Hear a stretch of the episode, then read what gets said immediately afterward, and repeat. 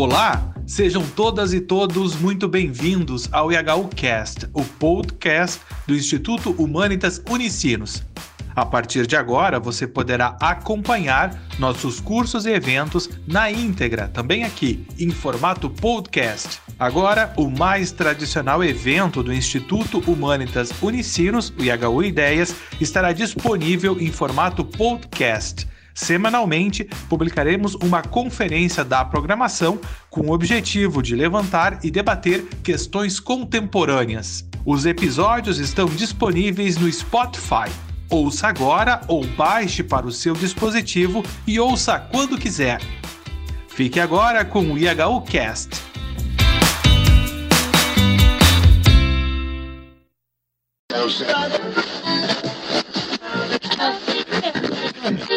Boa tarde a todos, boa tarde a todas. Em nome do Instituto Humanitas Unicinos e HU, eu quero dar as boas-vindas às pessoas que, nesta tarde, nos acompanham aqui para mais um IHU Ideias, que é aquele evento tradicional que toda quinta-feira, às cinco e meia, né?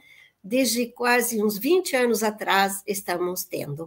Hoje o tema que nos desafia é a psicologia das massas, do nazifascismo e a realidade atual da ultradireita. E quem nos acompanha hoje, o professor Dr. Luiz Carlos Petri, que é professor aposentado da Universidade uh, Universidade Católica de São Paulo, e o professor é um pouquinho da Unicinos, porque ele fez psicologia na casa, né?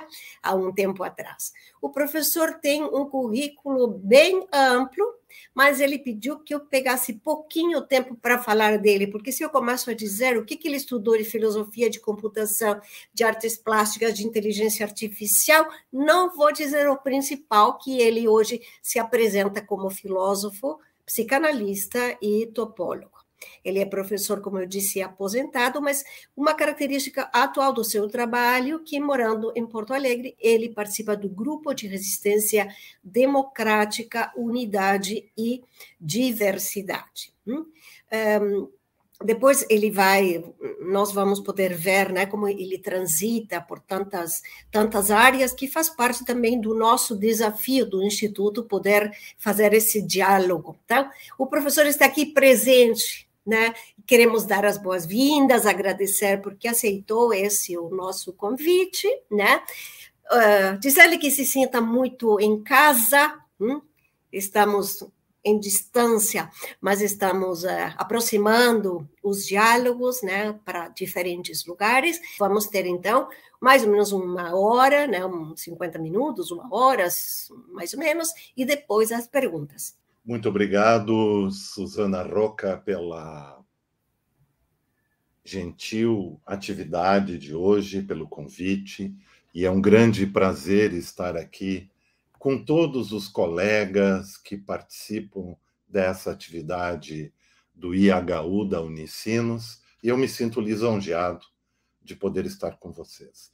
Uh, me foi encomendada essa atividade que se intitula Psicologia das Massas do Nazifascismo e a Realidade Atual da Ultradireita, em função de que essa discussão, que surgiu dentro da lista do WhatsApp, Unidade e Diversidade, que é coordenada pelo sociólogo Rudar Ricci, foi desenvolvida ali dentro, com, junto com os colegas em discussão, e também foi para algumas lives, como no Instituto Cultiva, no DCM e na Cotter TV, que é o canal de TV no YouTube da editora Cotter.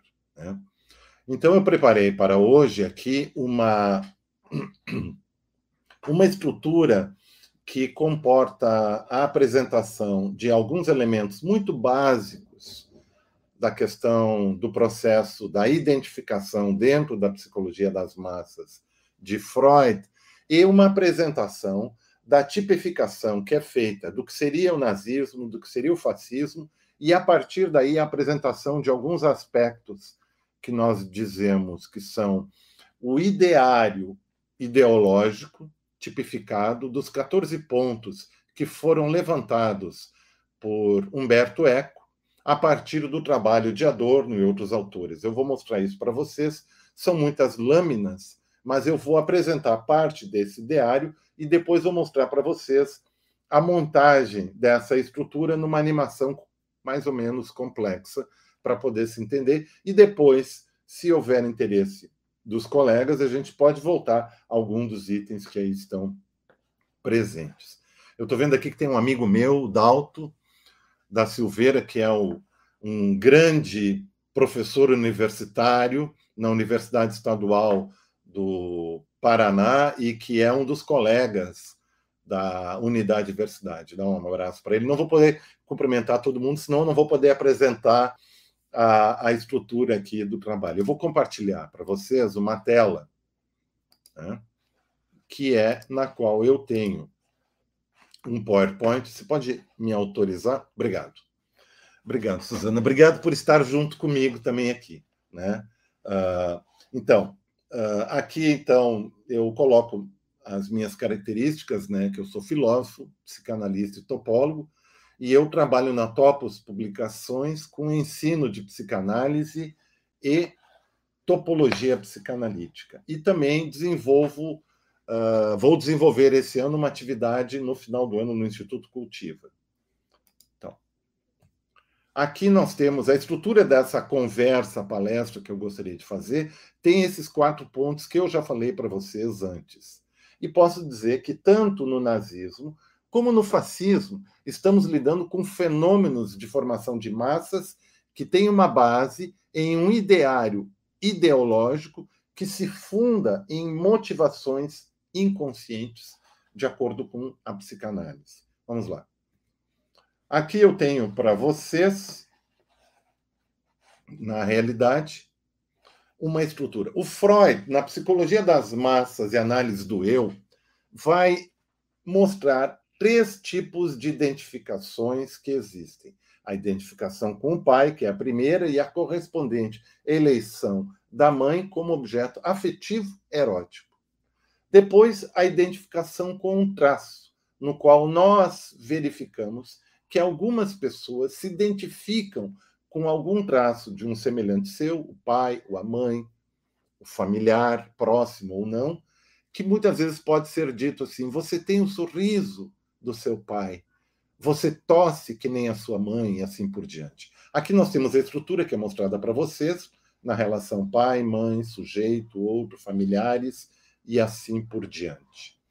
Bom, esse, esse tipo de identificação é um tipo de identificação que aparece dentro da formação subjetiva do ser humano e envolve o que Freud vai chamar um mecanismo de processos psicológicos.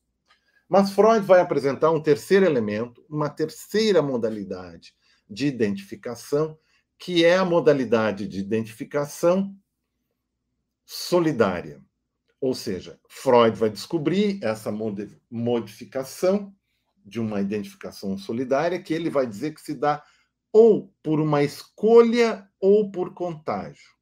O exemplo que Freud vai utilizar é o exemplo de um grupo de meninas no internato, no qual uma menina recebe uma carta de alguém frente ao qual ela está enamorada, e nessa carta há, no que ela lê, motivos para ela sentir que não é aceita como objeto amoroso por esse pretendente dela. E então ela desenvolve o que se chama uma crise histérica. As colegas que estão no dormitório não ficam sabendo do fenômeno da carta, nem de seu conteúdo. E, ao mesmo tempo, desenvolvem também o fenômeno histérico do ataque, que nem a colega, mimetizando. Na realidade, Freud vai nos dizer que o inconsciente das colegas em cada uma delas, percebe o desejo presente na colega e se identifica com ele e reproduz como resposta a situação. Então, o Freud vai nos dizer que esse tipo de identificação solidária é o que vai estar presente na formação dos grupos das massas. E aqui eu coloquei para vocês o supereu, o pai, o professor, o superior e o líder da massa.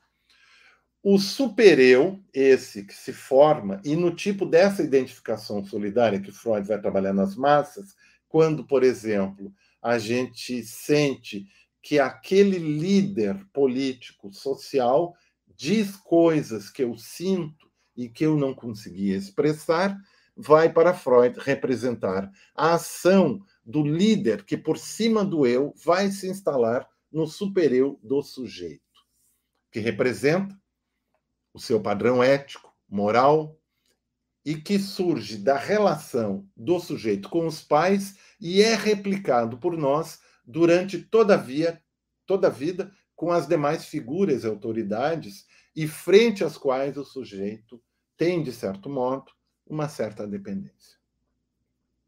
Mas esse eu também projeta sobre os outros, sobre o mundo e sobre a sociedade sobre aquilo que deveria ser ou como deve ser a sociedade, dentro da ideia do imperativo categórico kantiano distorcido. Porque Kant vai nos ensinar que eu só posso exigir do outro aquilo que eu sou capaz de exigir, primeiramente, em mim mesmo. Enquanto que na transformação desse supereu aplicado à sociedade, eu exijo da sociedade algo mas nem sempre vou estar exigindo de mim mesmo. Né? Então, seguindo aqui, a gente pode ver aqui a identificação solidária. Eu vou tirar essa coisa. Nós podemos ver que dentro da identificação solidária, e quando nós nos identificamos com os nossos líderes, para Freud, moções inconscientes estarão em ação e capturando essas ideias a seu serviço, dependendo da modalidade afetiva com a qual o próprio inconsciente e o supereu estiverem atuando. Mais agressiva, menos agressiva, menos inveja, mais inveja, com mais amor, menos amor, dentro de uma constelação realmente muito complicada. E nós chamamos então que esse supereu vai se aderir a determinadas ideias que existem na vida do sujeito e que nós podemos chamar de uma composição de ideologias. Porque uma ideologia partilhada se forma solidariamente a partir da relação de convivência de um sujeito humano com outro sujeito humano, através da conversa, das ações, etc., o que nós chamamos, na fenomenologia, a relação de conversação com o outro. E ali eu coloquei dois sujeitos que se encontram e conseguem unir duas ideias que se podem casar. E ali exemplos de grupos ou massas, a igreja, na porta da casa, conversando com os vizinhos, no supermercado e nos botecos, como a gente diz. Ora, de um modo muito básico, a partir do senso comum, uma ideologia pode ser pensada como um conjunto de ideias ou pensamentos que juntas formam uma determinada visão do mundo de um determinado indivíduo em particular e também de um grupo, e que vão orientar as ações práticas particulares desses sujeitos e dos grupos na sociedade, inclusive, sua moral, seus costumes e sua ação política. Claro que, do ponto de vista sociológico ou da filosofia política é uma definição muito simplista, digamos. E estamos usando ela aqui operacionalmente a partir da semiótica. Para o nosso trabalho aqui, colocamos uma organização de 14 ideias que serão representadas pelas letras A até N, A, B, C, D, E, F, assim por diante, aonde a peça A é um puzzle, ou seja, como vocês veem na imagem, uma ideia solta a qual pode vir a se combinar com outras ideias, formando um pequeno bloco de ideológico de algumas ideias ou de todas as 14 ideias.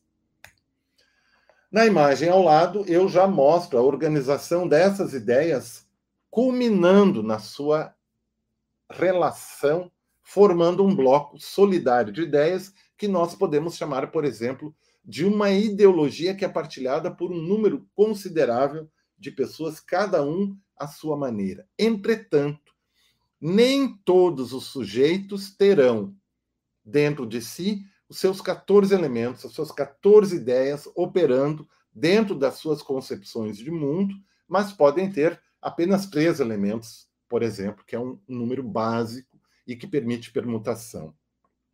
Mas pode haver aqueles sujeitos que tenham todos os elementos. Então, isso é uma coisa muito relativa e pode somente ser verificado caso a caso através de uma pesquisa extensionalista, como diz o filósofo inglês e lógico Bertrand Russell. Né? Bom, vamos lá. Eu vou caracterizar para vocês, inicialmente, as duas grandes ideologias de direita do século XX: o nazismo e o fascismo. O nazismo e fascismo são duas ideologias que foram difundidas no século XX e se encontram presentes, ativas no século XXI. Ambas foram identificadas pela psicanálise como fenômenos de produção de massas, ou seja, essas ideologias associadas a líderes políticos produzem fenômenos a líderes autoritários e caracterizadas por laços afetivos eróticos e sempre com a exclusão do componente do amor e a exaltação do ódio.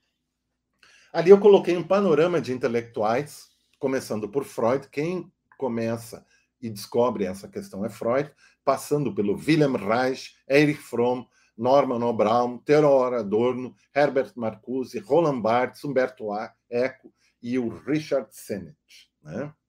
Então, eu vou seguir aqui para vocês no próximo ponto. Então, eu vou dar duas definições de nazismo e fascismo, de cada uma. Eu gosto muito do trabalho do Roland Barthes, semiólogo, semiótico francês, uma pessoa extremamente interessante, estruturalista. No seu livro A Aula, o Roland Barthes vai delimitar a partir da categoria do discurso, ou seja, aquilo que é visível de um sujeito, que ele enuncia verbalmente, gestualmente ou através de ações, tanto uma ideologia fascista quanto uma ideologia nazista. Para Barthes, o discurso fascista tem como parâmetro a tortura ou o hipnotizador de Freud, no qual o sujeito da tortura, que é torturado ou que é hipnotizado, é levado pela tortura ou hipnose a dizer, a enunciar o que é desejado pelo condutor, pelo torturador, pelo líder. Seu modelo, para Roland Barthes, é um modelo da conversão do sujeito.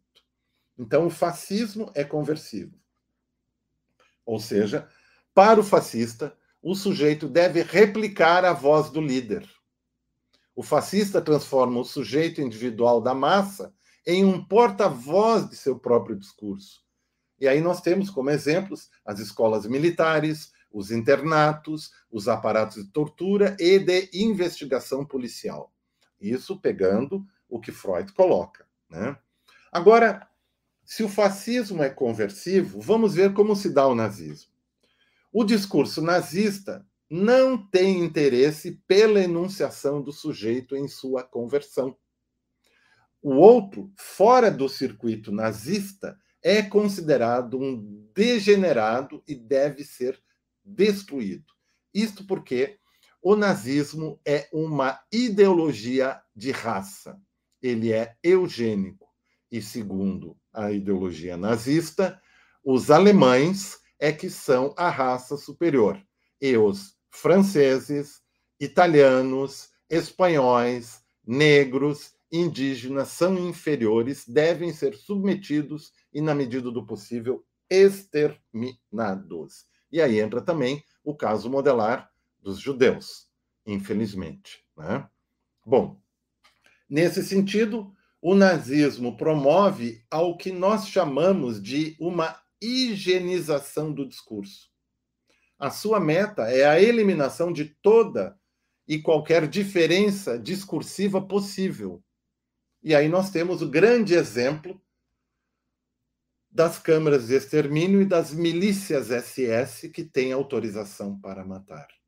O submetido, aquele que está fora do campo topológico interno do nazismo, deve ser eliminado. Né? Então, agora eu passo para o núcleo que eu gostaria de apresentar para vocês, que foi trabalhado por Humberto Eco, que é um leitor de Freud, de Lacan, de Heidegger, que tem algumas diferenças em relação a ele, mas que vai desenvolver uma ideia muito importante a partir de Adorno sobre uma estrutura semiótica do ideário fascista.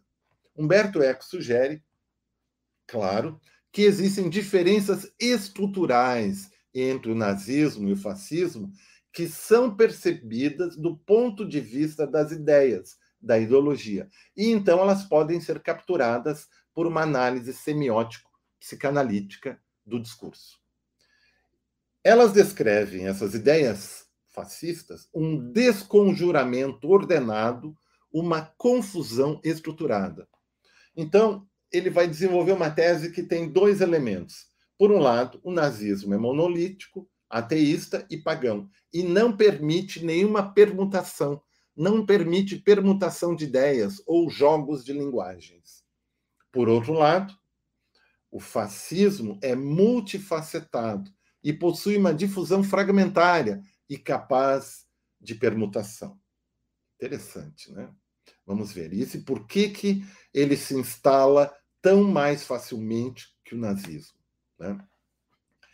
O fascismo é uma espécie de totalitarismo fuzzy, que é uma palavra que vem e que é utilizado muito na lógica, primeiro, né? na lógica modal, a partir do século XX, Hilary Putnam vai falar sobre isso, etc., e na ciência da computação, através das lógicas computacionais fuzzy.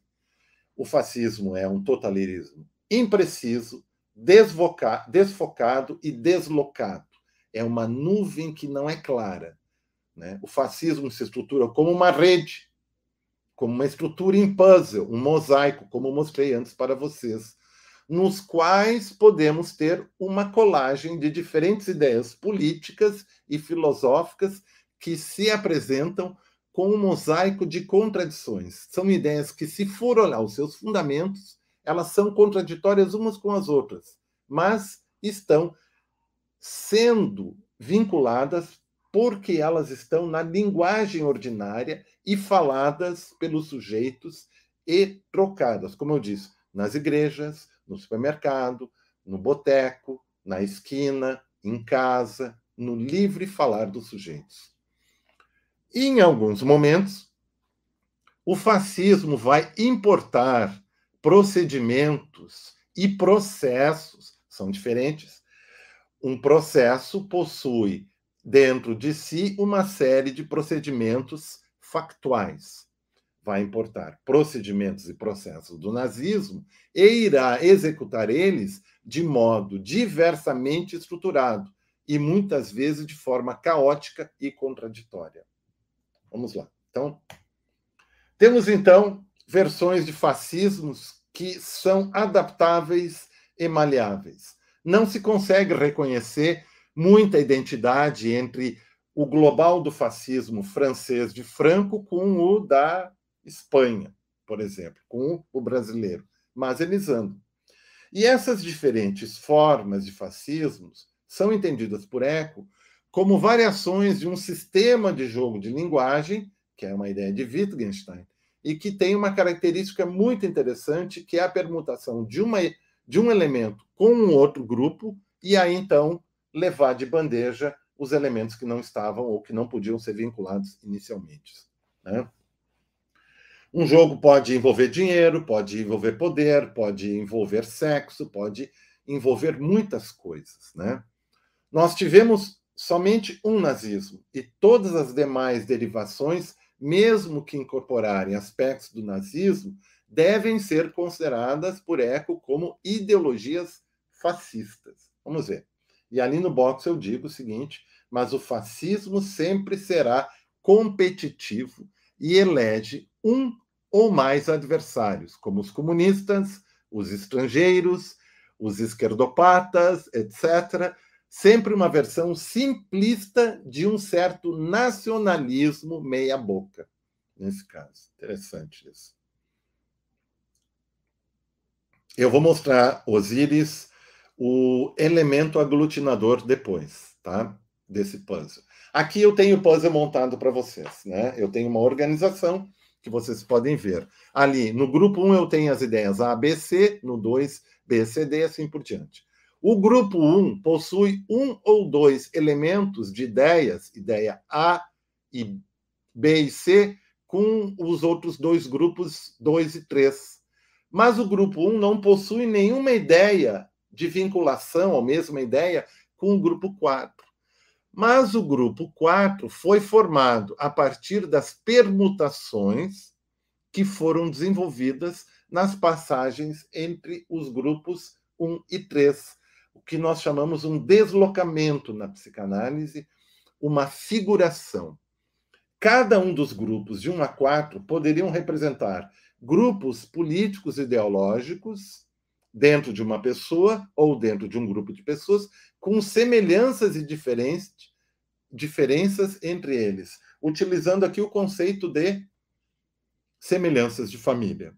Puxa, eu não tenho as mesmas ideias, mas tem algumas coisas que me parecem similares com ele. Por exemplo, o sujeito de um determinado grupo que não é homofóbico acaba se relacionando com outro grupo que é homofóbico, como ideologicamente pensado. E isso acaba, a partir de um determinado momento, por virtude da força dos outros elementos ideológicos, ser dirimido e aceito. Né? Vamos lá. Nós temos, na realidade, 14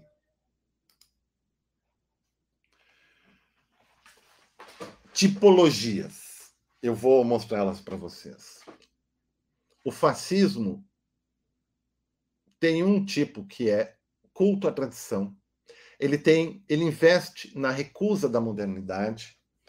Ele investe no irracionalismo e opta pela ação pela ação. Ele encara qualquer divergência como uma traição, por mínima que seja ele é racista e xenofóbico, e ele é profundamente ressentido, o que vai diretamente ao apelo à classe média frustrada.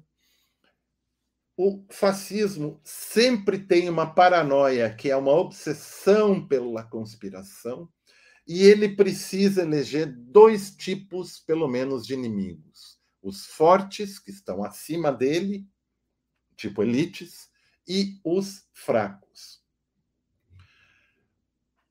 O fascismo também sempre tem um culto à mecânica, às armas e à guerra, e com isso ele é antipacifista, ele é bélico. Ele é elitista e despreza qualquer tipo de fraqueza, e é por isso que ele vai contra os portadores de necessidades especiais. E aí ele importa do nazismo um processo e seus procedimentos em relação aos deficientes. Tirá-los da escola num primeiro momento e depois, se for possível, no avanço, exterminá-los. Ele é absolutamente individualista e com isso ele é fálico. Cada um, cada sujeito dentro da filosofia fascista é considerado um herói, o que é visto na ideologia do neoliberalismo como um empreendedor. Você é um empreendedor, você não ganha nem um salário mínimo, mas você está empreendendo alguma coisa. E, fundamentalmente, nas camadas mais internas e presente sempre na ideologia fascista, nós temos o machismo, que é um derivado direto da inveja do pênis ou fálica do sujeito fascista. Todo o fascismo será populista, mas um populismo que extirpa do populismo o amor. Jamais entra no fascismo a ideia de amor aos pobres, né? ser o pai dos pobres, etc. E o fascismo ele tende a produzir novos léxicos pobres que vão incidir na propaganda. Né? Bom, se nós formos olhar todos esses elementos, né, eu vou aqui mostrar agora, nesse momento, a montagem para vocês, né? né? Desses três últimos elementos que eu considero importantes. Como a guerra, diz Humberto Eco, permanente quanto o heroísmo permanente, ou seja, matar um leão por dia, são jogos difíceis de jogar, o urfascista transfere toda a sua vontade de poder para as questões sexuais. O fascista é sexista, machista, homofóbico e possui uma fixação em questões sexuais fálicas. Dado que o jogo do sexo, por outro lado, também é difícil de ser jogado, pois o jogo do sexo vai comportar uma tensão horizontal ao outro, um carinho, uma escuta, um cuidado. O fascista vai substituir o discurso do jogo do sexo pelo discurso do jogo das armas, que é um discurso fálico. Assim, a impotência fálica presente no modo de ser fascista é investida na violência e nas armas como uma permanente inveja do pênis. Exemplos. Ao ser questionado sobre sua reunião com o ministro da Educação, olha o tema, Bozo vai dizer que está preocupado com o aumento de amputações de pênis em homens em função da falta de higiene íntima. E nesse momento ele lambe os lábios. Os inumeráveis ataques às mulheres, as violências contra as mulheres nesse grupo. Então, todo pensamento na realidade, fascista, vai, essa é uma camada profunda, se reduzir a uma pauta sexista, homofóbica, antifeminista, antimulher, etc. Né? Então, eu estou aqui agora no populismo. O fascismo se baseia em um populismo qualitativo, não quantitativo. Em uma democracia, o impacto da população sobre o governo é quantitativo, se dá pelas eleições e manifestações de rua. É só assim que se dá a pressão. Para o fascismo, por outro lado, o povo é considerado gado, não tem direitos e ele é concebido como uma entidade comum qualquer, um produto de manipulação à disposição. E às vezes em dois grupos sólidos e separados, os que são a favor dele e os que são contra. O foco do fascismo está no grupo que é a favor. E o grupo que é contra é pensado como um adversário e alvo de ataques e repressão. O povo é apenas uma ficção para o fascista. Esse é um dos pontos nos quais as redes sociais e os veículos de comunicação de massa alinhados ao governo fascista ocupam um importante papel para promoção do populismo fascista. E o exemplo é o questionamento das eleições eletrônicas no Brasil sob a alegação de que se não ganhar é fraude. Na realidade, as eleições eletrônicas colocaram o império do aspecto quantitativo, auditável, o tempo todo na pauta das eleições, enquanto que as eleições de papel são manipuláveis por grupos pequenos que estariam a favor do candidato, aquilo que nós conhecemos na literatura como os currais eleitorais. Né? Então vamos ver aqui a nova língua. É um assunto bastante complicado, Uh, ele demandaria uma discussão inteira, porque ele vai remontar tanto a Freud quanto a Adorno, e toda a discussão que Adorno vai fazer de Freud na questão das estratégias de propaganda do, da nova direita totalitária e do fascismo.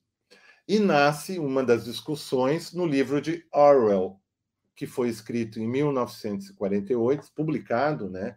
Que tem a seguinte tese: nove língua ou nove fala, nova fala, tanto faz a tradução, né? New speech.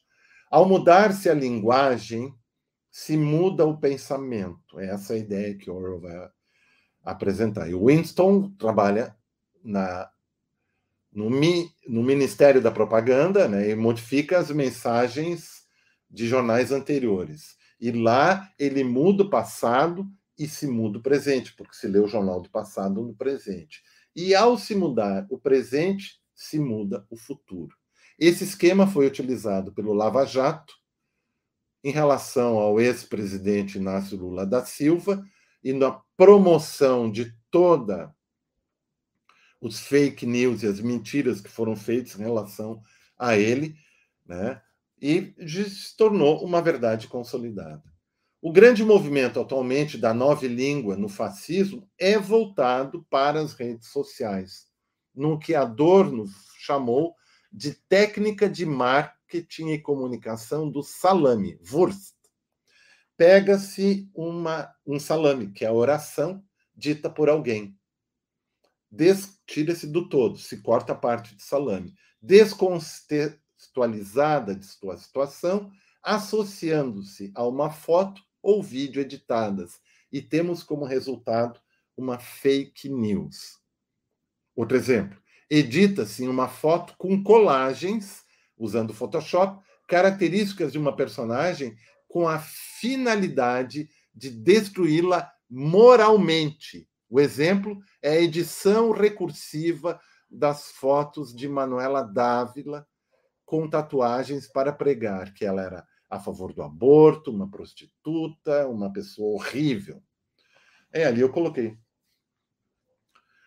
Infelizmente, os fascistas seguem à risca o conselho de Lenin.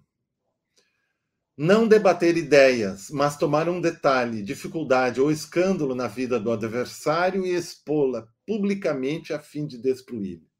A finalidade da fake news é esta.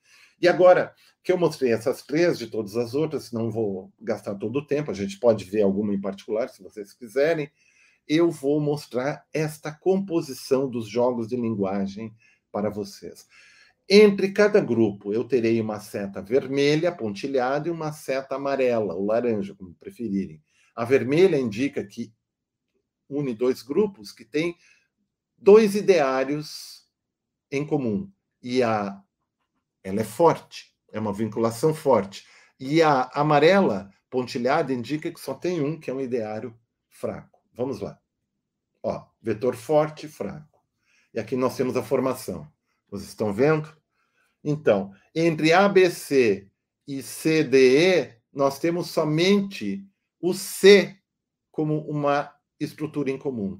E assim, isso justifica que pessoas e grupos de pessoas que têm tantas diferenças são capazes de se reunirem num local, numa praça, aonde a gente viu situações na qual um grupo de manifestantes bolsonaristas, que eram senhores e senhoras de 60 anos ou mais de casa, com amarelo, que estavam caminhando numa calçada e olham para um grupo de jovens que estão fazendo malabarismo uh, num poste, numa árvore, com uh, símbolos democráticos. E eles começam a vilipendiar esses jovens que ali estão também se manifestando e agredi-los. Aí você pensa, mas aquela senhora farei isso dentro da casa dela? Será que ela não tem algum parente, alguma, alguma filha, algum primo, alguma sobrinha que seja LGBT também? Ela vai fazer isso? Então, essa estrutura, como um todo, vai dar a ânima, a energia pulsional, afetiva, para que essa massa se manifeste. manifeste. E este líder, por acaso, terá todos os 14 itens que foram elencados por mim anteriormente, que estão aqui nesta lista aqui. E é por isso que ele tem condições de conduzir a massa, porque ele odeia a tradição real, mas defende ideias ultrapassadas e que foram vencidas. Ele recusa a modernidade, ele é irracional. Qualquer um que discorde dele é traidor e pode ser eliminado. Ele é racista, ele é xenofóbico, ele é um ressentido, porque ele não pôde continuar nas Forças Armadas, né? ele tem uma obsessão pela conspiração, ele elege inimigos o tempo todo, tudo é culpa do PT, ele exalta as armas, ele despreza os mais fracos, os deficientes, ele é individualista, se considera um mito, um herói, e ele é machista, né? E assim por diante. Eu acho que eu falei uh, cerca de 42 minutos, né? E talvez a gente pudesse abrir para as discussões. Que tal, professora? Né? Professor, se quiser, se quiser continuar mais um pouquinho, não tem problema, podemos, né? Nós temos meia hora para perguntas, então até às seis e meia podemos continuar. Assim as pessoas se inspiram mais com as perguntas. Certo, então vamos lá. Na... Eu vou passar os elementos a partir uh, do começo aqui para vocês. Então, o culto à tradição. No fascismo se conjugam ideias e saberes antigos que não possuíam nenhuma relação entre si. É o famoso caso da New Age que coloca junto Santo Agostinho, da patrística, com Stone Age e cultura céltica, e diz que é a mesma coisa e que tem os mesmos fundamentos. Qual é um dos outros elementos desse tipo? A filosofia de Sri Swami Prabhupada, né, indiano, dos Hare Krishna, faz isso. Cristo nada tem a ver com o Deus Krishna dos indianos. Porém, é feita esse sincretismo meia-boca né, para vender essa cultura, que também é fascista, para os ocidentais. Associado à ideia de recusa da modernidade, também organiza retorno a ideias anteriores às que foram consolidadas pela ciência, como, por exemplo, recusa do geocentrismo e retorno ao terraplanismo, considerando que os próprios gregos já sabiam que a Terra era esférica, nesse caso. Né? Meu outro elemento aqui, colocando para vocês, tanto o nazismo como o fascismo adoram e se servem da tecnologia como mero instrumento. Na realidade, a oposição é do tipo anticientífica, mas a tecnologia é utilizada como instrumento para a colocação em prática de ideias baseadas no pressuposto de um conservadorismo anterior ao iluminismo francês da Revolução Francesa. Exemplo: essa perspectiva de pensamento produz uma visão de mundo irracionalista. A tecnologia, nesse caso, é usada de forma meramente instrumental para afirmar o contrário daquilo que a ciência conquistou. É o caso dos experimentos realizados com a água para, e vetores, né, para falar de planos e dizer que a Terra é plana, pelos aqueles malucos americanos que uh, acham que a Terra é plana. O planaterrismo é um derivado direto da recusa da modernidade, da racionalidade, e se estrutura como um pensamento fascista. Né? Então, o irracionalismo, isso é muito legal, esse de ver esse aí, que ele sempre vai estar presente na maior parte dos grupos, que é o ódio pela reflexão e o amor pelo voluntari voluntarismo. Nas prefeituras, aonde os prefeitos eram pessoas de tendências de direita quase fascistas e pessoas muito simples, eles davam prioridade para aqueles sujeitos na sua administração que iam lá e faziam, não planejavam, não pensavam, e uma bagunça, né? A gente sabe disso, né?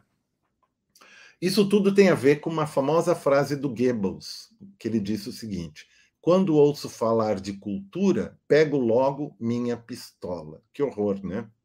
Diante de debates de ideias, os fascistas preferem chamar os interlocutores de cabeças ocas, porcos intelectuais, etc. E aqui nós temos um problema, que as universidades são consideradas como um ninho de comunistas e depravados, né? Vocês lembram sobre isso? O ministro da Educação falando isso, né? Que abandonaram os valores da tradição, qual? A machista, né? Ou seja, então essa é a famosa ideia do quem pensa não faz, né? Desacordo é tradição. O exemplo mais característico é a tendência crescente na sociedade a coibir os debates de ideia. Se alguém quiser falar, vai apanhar.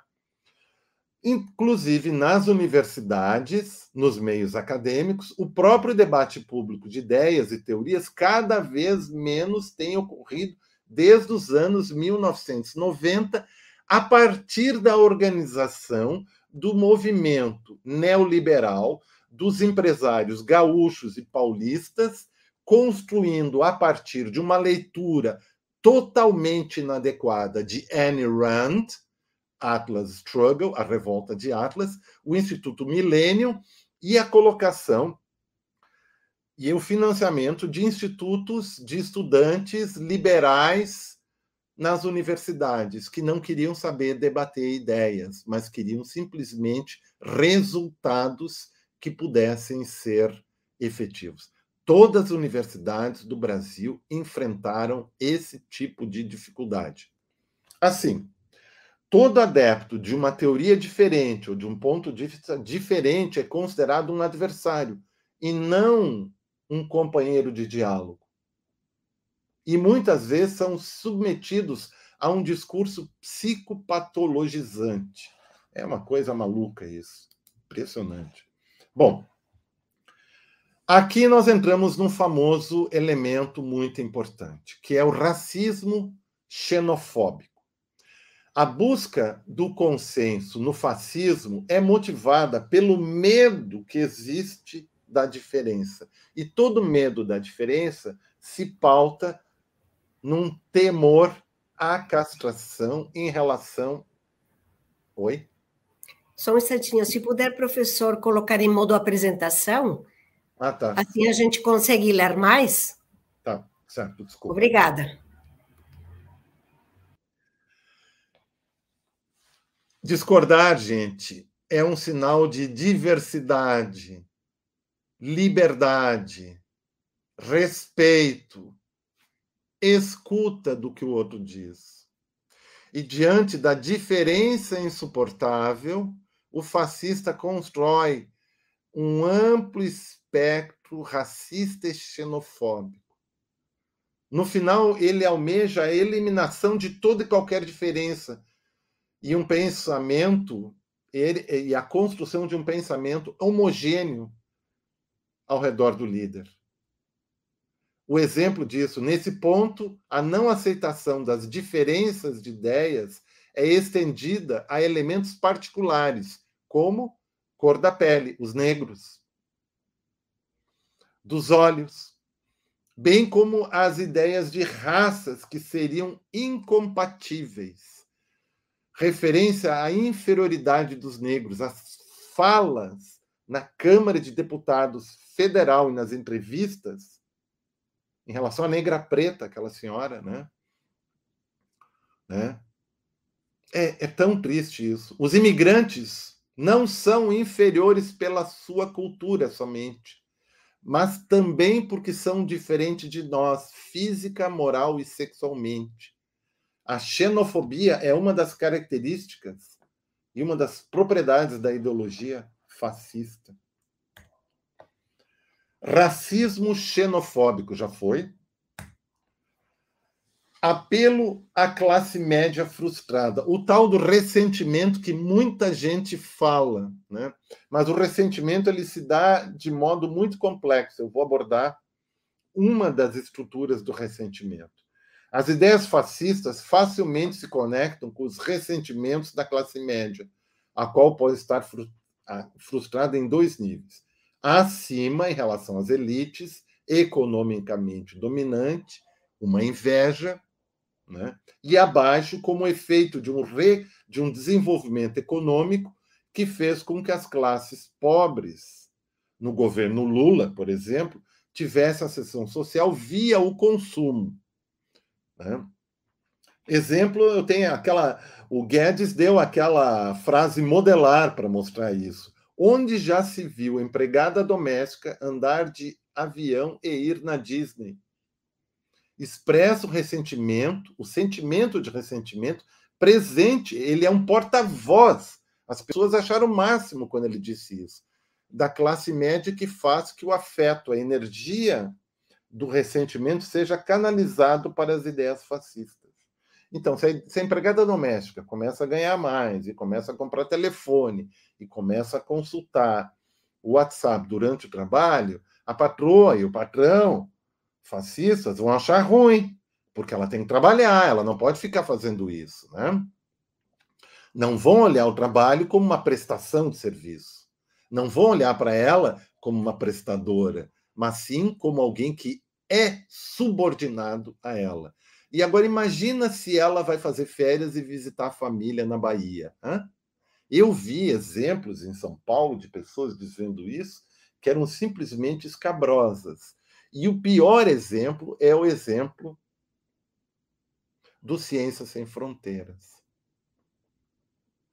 no qual eu vi, eu gostaria de colocar esse exemplo de um modo mais rápido, então. É, então, assim, a PUC fica no bairro de Perdizes, eu moro na a minha casa em São Paulo, lá, que agora minha filha reside lá, uh, fica na Ministro Gondói, e eu costumava subir a, a Caiubi e tomar café na, na Offner, tomar um café, comer pão de queijo, consultar, levar o computador, o laptop, etc. E até o pessoal lá, fiquei amigo deles, a gente em grupos se encontravam lá e tal. E as meninas me chamavam professor, né? E muitas vezes eu estava sentado. Uma vez eu estava sentado, trabalhando no computador, né, numa atividade minha, e na mesa do lado tinha duas senhoras da elite, uh, tomando chá e comentando sobre o Ciência Sem Fronteiras, que onde já se viu esses meninos de classe baixa receberem bolsa na universidade e ainda poderem ir para o exterior, poder fazer férias e ficar fazendo farra, porque havia esse comentário às vezes, né? ao invés de estudarem. Eles não deveriam ter essa possibilidade. E uma delas me olha, sei lá, deve ter me achado simpático ou, ou quis o meu assentimento. O senhor não acha isso? Aí elas deram oportunidade. Aí eu disse: Ah, tá. Boa pergunta. Posso sentar com as senhoras para conversar sobre o assunto? Aí eu puxei a cadeira, sentei mais perto delas e comecei, me apresentei. Ah, eu sou o Luiz Carlos Petri, eu sou professor na PUC de São Paulo, eu trabalho na pós-graduação e na graduação, e eu sou um dos coordenadores do projeto na PUC do Ciência Sem Fronteiras.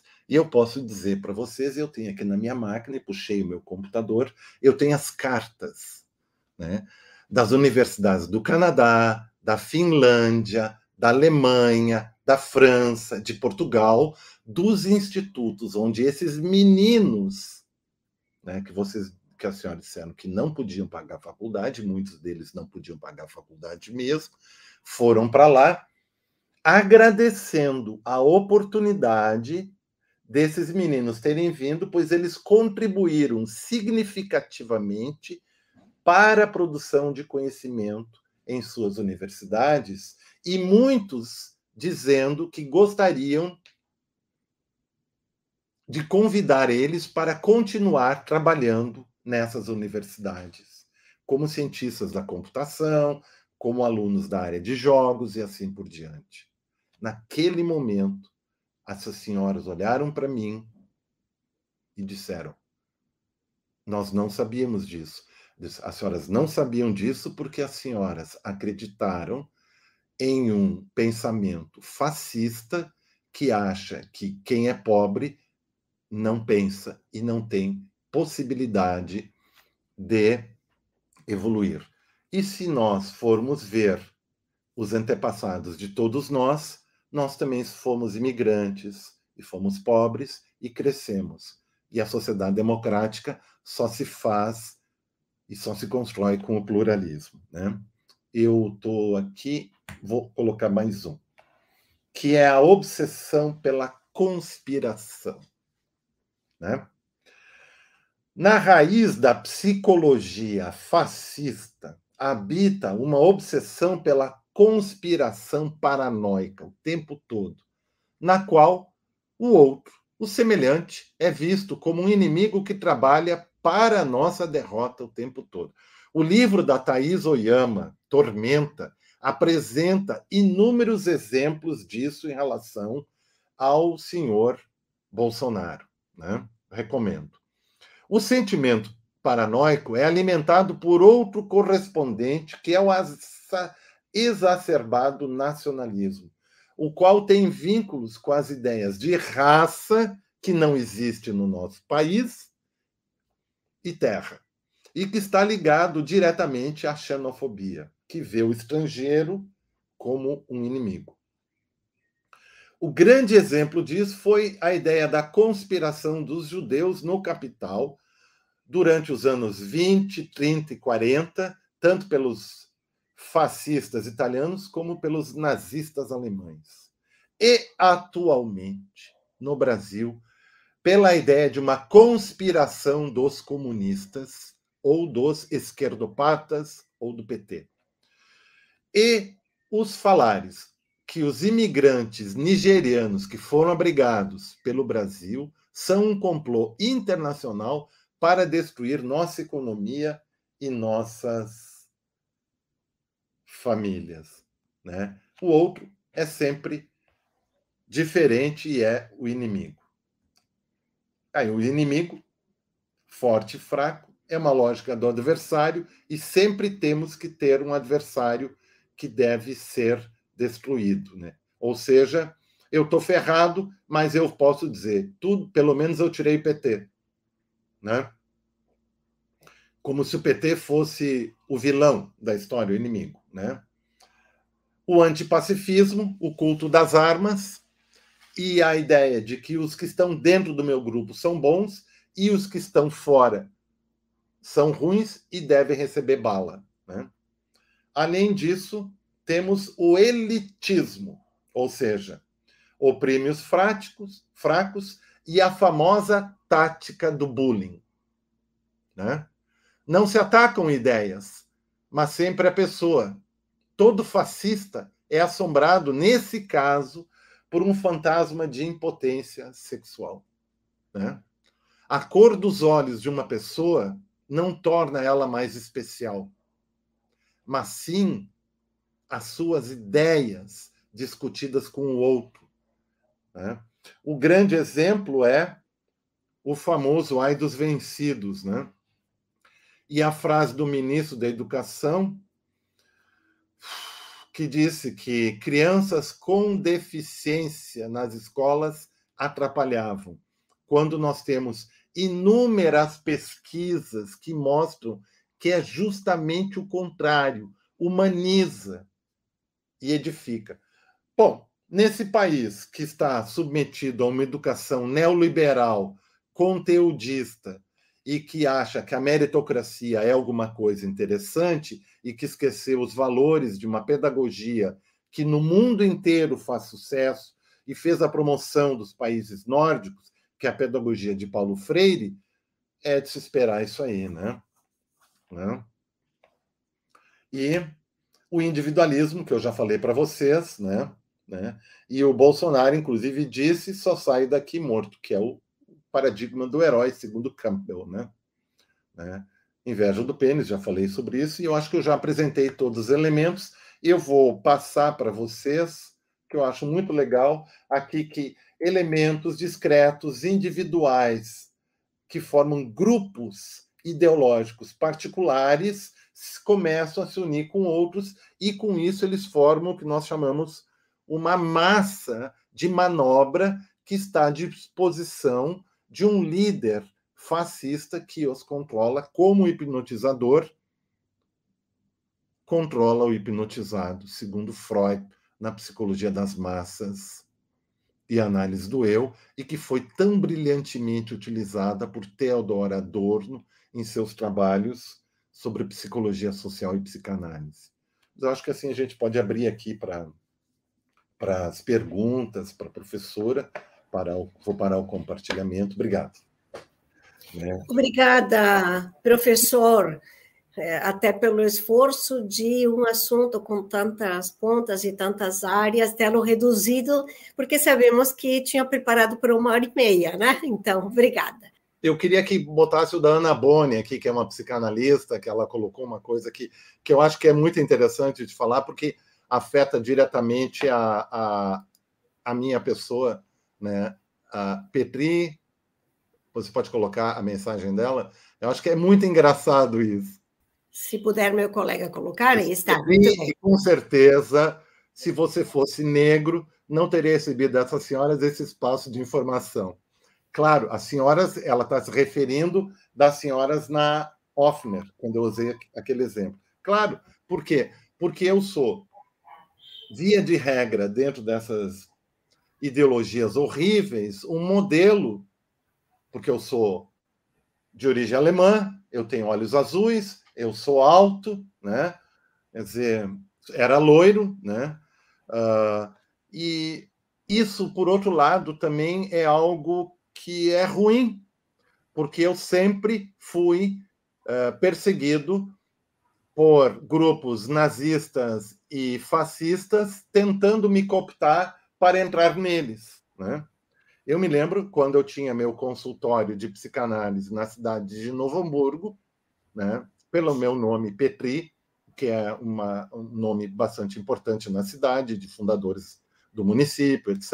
e tal, e também por eu frequentar a cidade conversar nos cafés com as pessoas, mesmo as pessoas de mais à direita tinham uma certa simpatia por aquele psicanalista, professor da Unicinos, que era uma pessoa gentil, etc.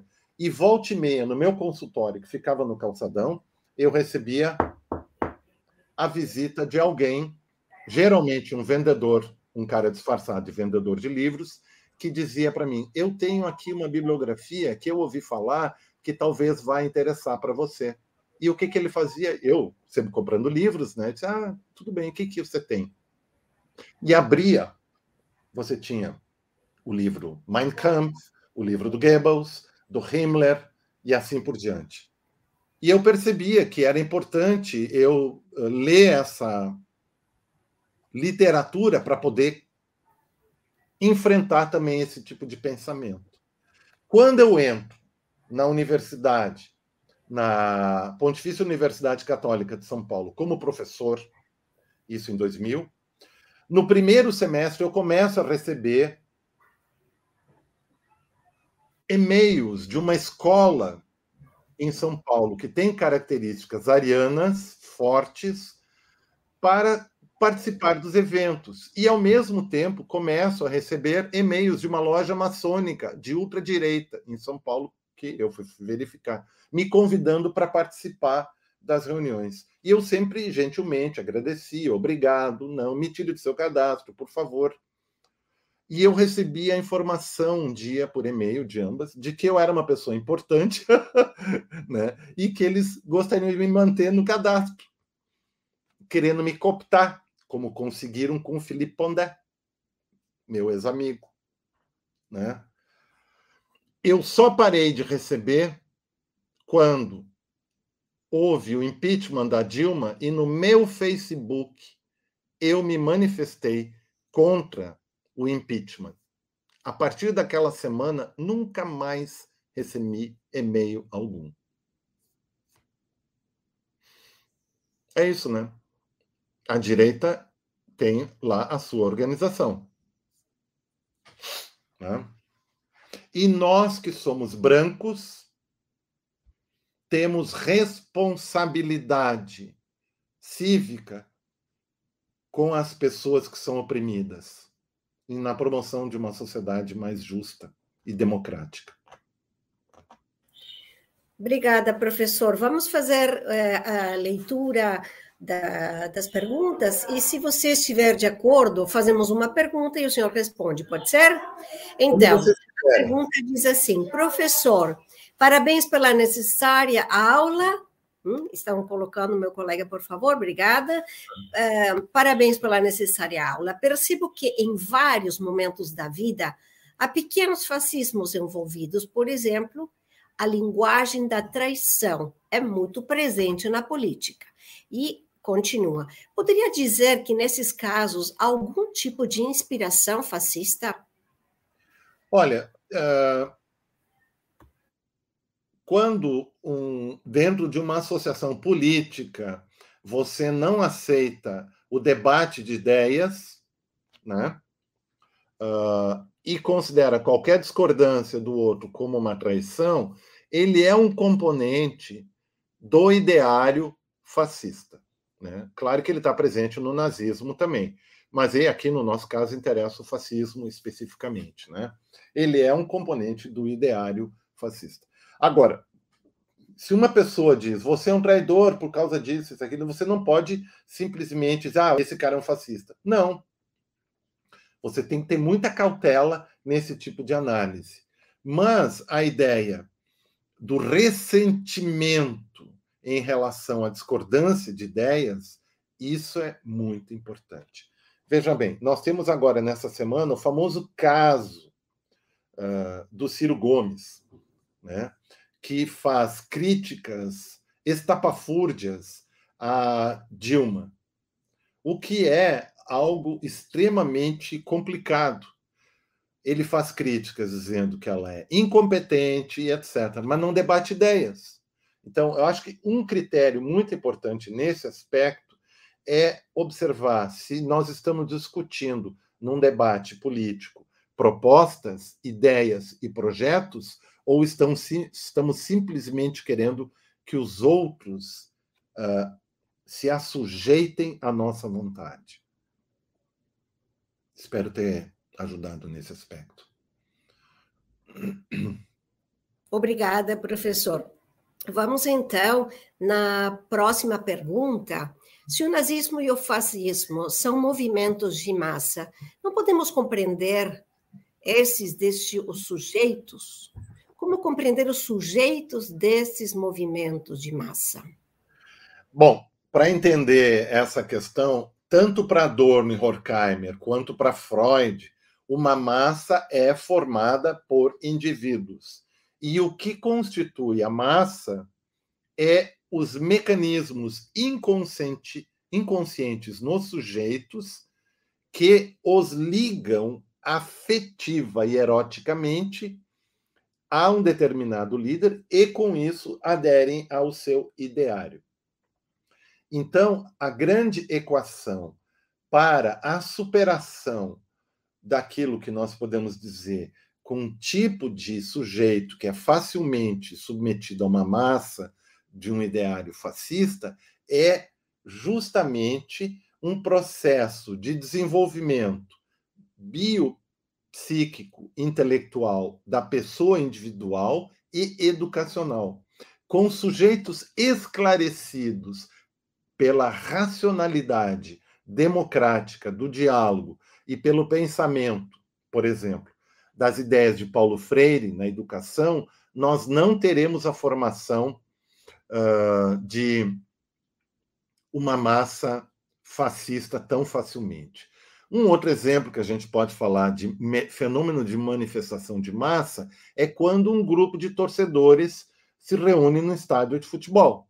Né? Nós temos a massa se comportando de acordo com o espetáculo, onde não há exatamente um líder, mas que em determinados momentos pode, dentro da própria massa, surgir alguém que assuma a condução dos atos na massa. As brigas se dão geralmente por esse tipo de característica, né? E então é muito importante nesse caso a politização e educação dos torcedores no futebol, né? O que tem sido feito por várias pessoas, como por exemplo, quem tem pensado muito isso é um amigo meu, o sociólogo Ademir Castellari, que trabalha a questão da sociologia, futebol, ideologia e política e assim por diante. Né? Mas as regras e a compreensão dos processos está dentro de uma psicologia profunda, como dizia Freud. Vamos então, obrigado professor, vamos na próxima Menos Simons foi perseguido em seu país e na Alemanha. Esse grupo recebeu o convite da czarina russa para investir na agricultura, porém em um local isolado. Mais tarde, quando da Primeira Guerra Mundial, os menonitas começaram a ser perseguidos pelo comunismo e fugiram da Rússia. Como classificar os menonitas? Um grupo perseguido, né? Uma minoria uh, e que não teve condições uh, de participar dos processos. Agora, muito importante é que os grupos que são fechados, eles tendem a se tornar facilmente alvos da sociedade como um todo.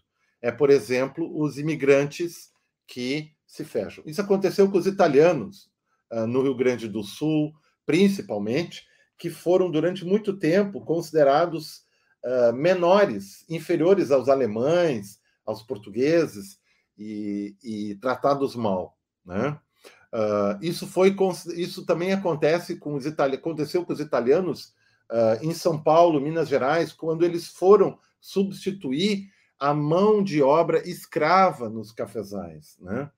Então a gente tem que ver, por exemplo, que é muito comum e nós não vivemos numa sociedade é, fascista há pouco tempo. Né? Na verdade, fascismo e nazismo são construtos ideológicos do século XX, mas os seus componentes individuais eles habitam na pessoa humana e estão conosco há muito tempo. Né? Estão conosco desde que o homem é homem e ele precisa trabalhar essas, esses componentes, né? Uh, foram muitos para campos de extermínios. E aí, o pro problema discutir a questão da Revolução Russa é algo extremamente complexo, dizer, não, o comunismo. Né? A gente sabe que uh, a Rússia foi, de um certo tempo, uma ditadura do proletariado, foi evoluindo burocraticamente foi se fechando, e se transformou em alguma coisa que precisa ter muito conhecimento histórico e técnico para poder poder fazer algumas observações nesse sentido. Eu li, claro, bastante sobre o assunto, mas não sou um especialista especificamente nesse quesito. Né? Eu posso responder mais por outros aspectos. Alexandre continua com as observações sobre os menonitas, então depois ele diz: todos os trabalhadores pagam isso. Alguns uh, democratas fascistas têm essa linguagem estrangeira, aprendem, aprendemos da nossa Alemanha. Aí depois ele comenta características menonitas em sua vida diária, e aí ele cita: não utilizam a tecnologia atual, não usam o telefone, nem os veículos a motor e seus, seus meios de transporte habitual é a carruagem puxada por cavalos. É. Não sei em que lugar ele está falando isso. É, Estados Unidos. Estados Unidos. São os é. judeus radicais e é. uh, que seguem uma tradição rural, etc. É um povo muito interessante, tem vários documentários sobre eles, publicações e tal. Eu tive um embate uh, eu acho que foi na televisão em São Paulo, na Record, alguma coisa assim, com um, gran, com um professor da, da, da USP, uh, que era da área da computação e que era um dos grandes líderes dos movimentos de escola Waldorf. E ele era absolutamente contra o uso da televisão, dos dispositivos móveis, etc., do computador, etc., etc. Só que é o seguinte: ele veio para o debate sobre esse uso da tecnologia, porque eu, eu participei muito dessa discussão, uh, com texto impresso em computador, que ele usava o computador. Né? Uh, e eu dizia para ele: olha, você escreveu esse texto usando um computador, um editor de texto.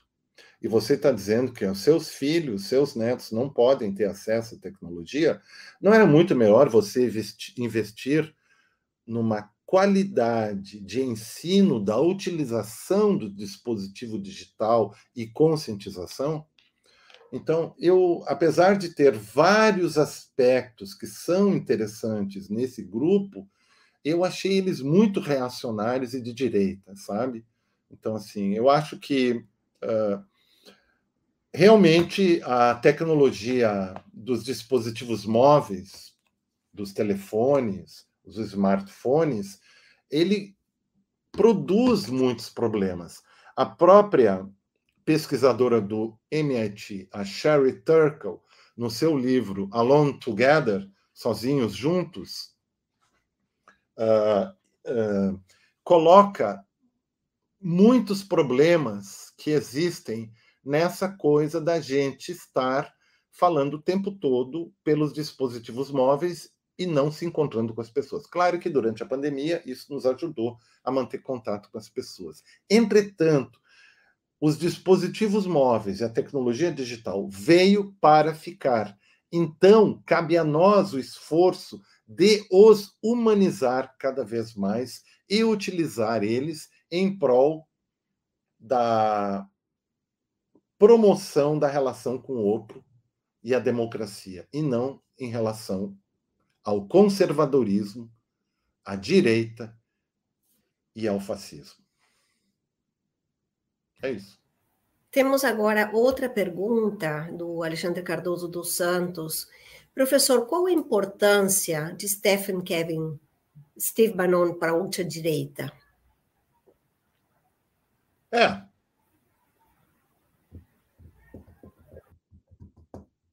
É considerável, né? Entretanto, a gente acha que a esquerda não tem uh, nenhuma, nenhum pessoal interessante e que possa ajudar. Eu vou dar um exemplo aqui.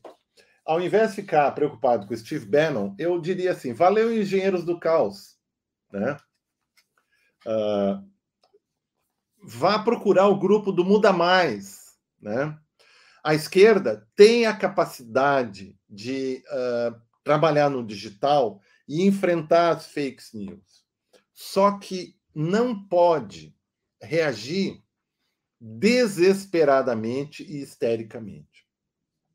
O problema todo vai se dar nos microgrupos do WhatsApp para nós, que são os microgrupos nos quais nós participamos, que são aqueles do condomínio, do nosso prédio e os da família.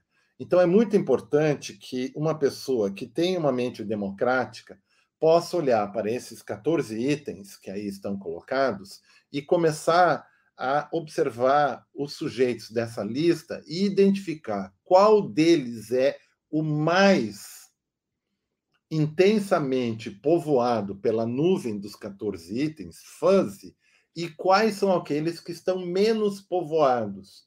Então, o trabalho de diálogo e conscientização e diálogo democrático deve ser com aqueles sujeitos que estão nas bordas, ou como diria, adaptando um pouco a uma colocação, uma ideia, um conceito do primo leve, nos afogados e os sobreviventes, estão mais nas bordas da zona cinza, cinzenta, né?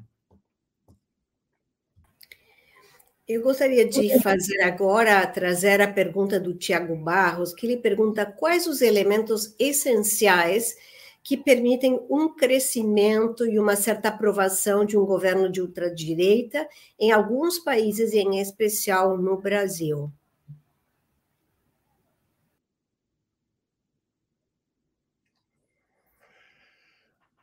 Nesse caso, eu aconselharia a assistir algumas lives que foram produzidas nas últimas duas semanas pelo meu colega o Rudarrice, né? Procura na internet, que ele vai falar, por exemplo, que nós temos, assim, a gente fica pensando, onde é que surgiu esse negócio? Não, ele vem sendo gestado há muito e muito tempo no Brasil. Na década de 90, os empresários gaúchos, liderados por, pelo Gerdau, Johann Peter Gerdau, que foi inclusive dos governos Lula e Dilma, né? foram trazidos, organizaram um movimento neoliberal para a qualificação e a difusão de ideias dentro das universidades que promoviam ideias liberais, de gestão, ah, de empreendedorismo e assim por diante, que tinham pela finalidade não o diálogo com o Estado, mas tomar conta do Estado e remover dele os seus interesses. Né? Então, esse ideário, inclusive a utilização pelo Instituto Millennium,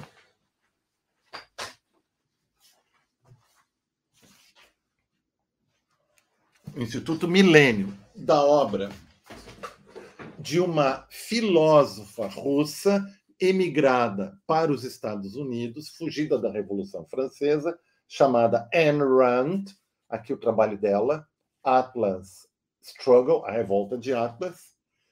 Aqui, ó, para vocês terem uma ideia. Instituto Millennium. Né? É uma história muito longa, porque a Anne Rand ela realmente apostava no desenvolvimento individual do sujeito, no individualismo. Entretanto, ela não era uma genocida, não era uma fascista, ela acreditava de que as pessoas deveriam ser incentivadas a uh, buscar o seu próprio desejo, o seu próprio autodesenvolvimento. Eu tenho muitas discordâncias com ela, mas ela tem algumas coisas que são muito interessantes. Mas acontece que a Anne Rand, essa obra aqui, é o segundo livro mais lido nos Estados Unidos, depois da Bíblia. A Anne Rand, que era exaltada nos Estados Unidos, quando os Estados Unidos lançam as duas bombas sobre Hiroshima e Nagasaki, ela rompe com o governo americano e se coloca politicamente dizendo é um genocídio contra a humanidade, assim como os nazistas fizeram com os judeus. Por quê? Porque as duas bombas foram lançadas sobre o Japão dentro de um cálculo matemático que economizaria no número de mortes de soldados americanos e um certo tempo de três a quatro anos de guerra. Quer dizer, é, é extremamente problemático e crítico do ponto de vista dos direitos humanos. As pessoas de Hiroshima e Nagasaki que morreram, elas não estavam, não eram soldados, entenderam? Eram civis. Né? Então, uh, durante os anos 90 e os anos 2000 até agora, nós temos essa progressiva organização uh, desses grupos que financiam pessoas, a Fundação Lehman, por exemplo, que financia estudantes, inclusive para estudar fora do Brasil, para cumprir uma agenda de ideário ideológico neoliberal e que o filósofo Han coloca como a destruição da sociedade democrática e da cultura como um todo, né? Até que chegar um ponto que nós vamos ter o caos total. Espero ter ajudado um pouco, Tiago. Mas isso vem desde a escravidão, né? Os elementos individuais e discretos, né? Professor, temos é, mais que uma vez uma pergunta é, que, de alguma maneira, é pergunta em várias pessoas, né? Que é como, um, por um lado, como lidar né, com uh, pessoas que apoiam, talvez, posturas fascistas, mas, por outro lado, como não motivar mais, de alguma maneira, as polaridades para que realmente possamos ter uma democracia, né?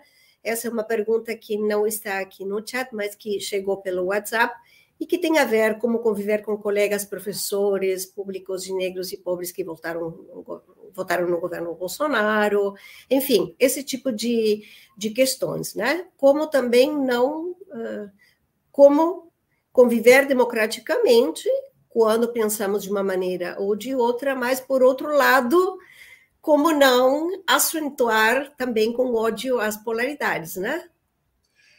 Olha, eu acho que sim, eu acho que a gente tem isso uh, dessa que nos causa espanto, como uh, comunidade, membros de, da comunidade LGBT, membros uh, da comunidade afro e outras, como pobres, pessoas paupérrimas votaram no Bolsonaro, claro. É, e está dentro dessa ideia do ideário, né?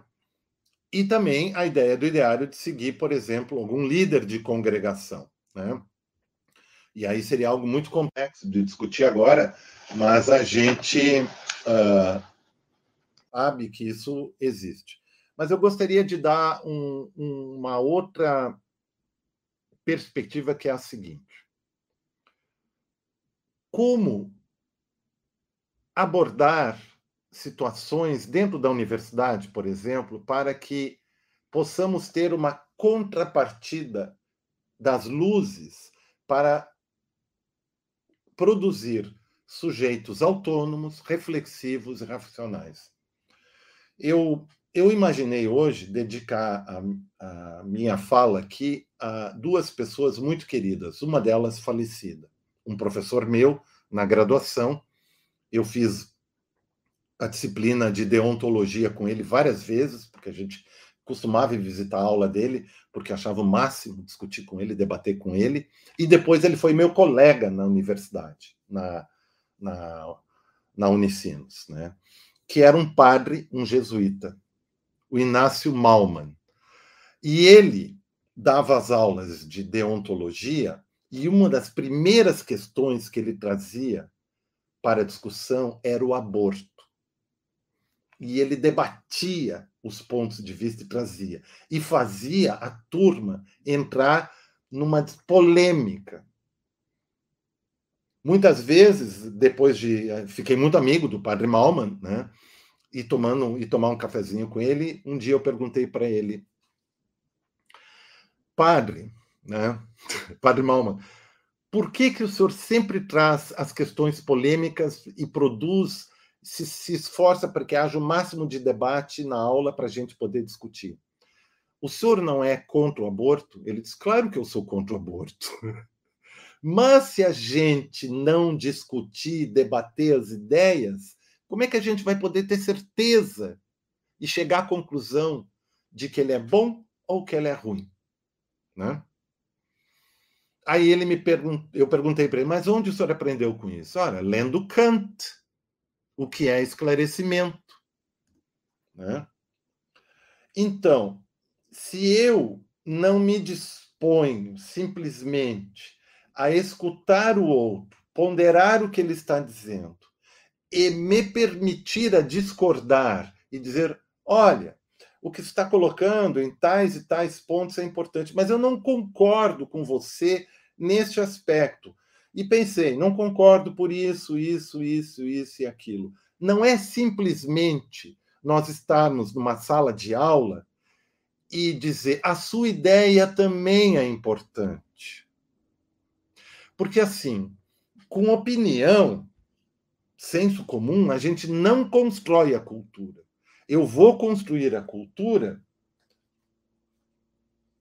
aquele famoso caso, a gente vai se reunir na sala de aula para discutir Marcuse, Eros e civilização, e tem toda a discussão. E de repente um aluno diz assim: "Ah, eu não gostei desse pensamento do Marcuse, eu acho que ele não é nada interessante".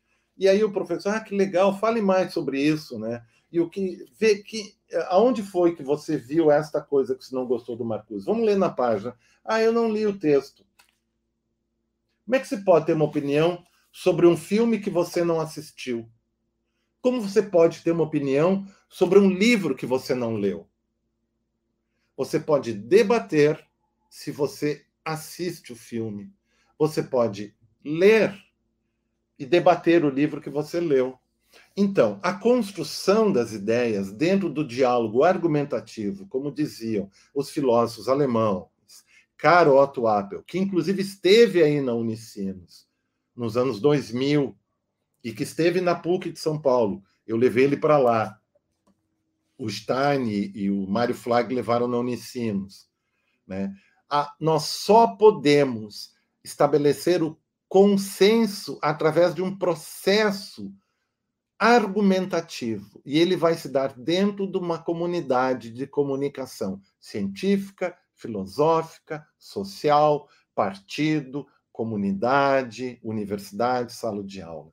E por isso que o professor muitas vezes chega na sala de aula e apresenta o seu programa de ensino e diz: "Tá legal, pessoal? Alguém gostaria de sugerir mais alguma coisa para se olhar?" E aí tem sempre aquele aluno inteligente, querido, lá na sala de aula vai dizer: "Professor, quem sabe a gente também pode incluir tal coisa?" E o professor não lembrou. E aí aquele momento especial do brilho da contribuição. E então eles vão seguir esse projeto. Claro que nós temos no mundo, na história do pensamento humano, digamos, dos gregos até agora, um mundo de conhecimento fantástico e que algumas vezes é contraditório, principalmente na filosofia, porque há um embate de ideias e que nós precisamos visitar e escolher a partir daquilo que nós aprendemos, da tradição, da cultura e no diálogo que construímos com os nossos parceiros, o caminho que a gente pode vir a seguir para construir uma sociedade democrática mais pluralista, mais tolerante e que seja pautada não pelo ódio, pelo ressentimento, mas pelo amor e pela cada vez menor diferença social tá? e pelo desenvolvimento econômico e não pelo crescimento econômico via o consumo simplesmente. Né? Professor, muitíssimo obrigada. As perguntas ainda não consegui uh, passar para todas as perguntas, mas porque o debate não se esgota, não tem receitas mágicas também, e nossa, a nossa comunidade de comunicação, de reflexão, de diálogo, né, de conhecimento também, enriquecimento com as experiências e a visão de cada um, continua se enriquecendo com esta e com outras eh, também comunicações que complementam. Professor, obrigada e até uma próxima vez. Eu posso falar uma coisinha? Pode falar. É porque eu achei muito uh, inusitado esse convite, agradeço a todos e principalmente porque eu estou falando, eu fiz um trabalho hoje aqui apresentando algumas ideias de Freud, baseado principalmente em Adorno, né? uh, Theodor Adorno. E eu pensei em dedicar a, a minha fala ao, ao padre Malman, que foi um grande, uma grande luz na minha vida, e a um colega meu que eu tive na universidade, o professor Pedro Gilberto Gomes, e que foi quem me iniciou na leitura do Adorno, por incrível que pareça. Tu vê como a coisa é, é linda e graciosa. O amor sempre retorna para a gente. Obrigada por esse, esse último pensamento. Então, com esse retorno, retornaremos na nossa discussão, nos nossos vínculos. Até uma próxima vez. Obrigada a todos e a todas que participaram nessa noite.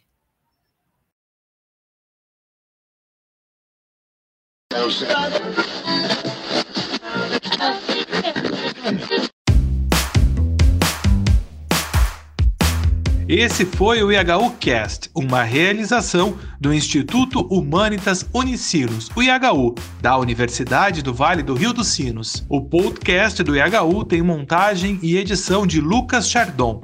Abertura e encerramentos comigo, João Vitor Santos, e direção de Ricardo Machado. Acompanhe o IHU também nas redes sociais e nos siga no seu tocador de podcast para não perder os novos programas. Até mais!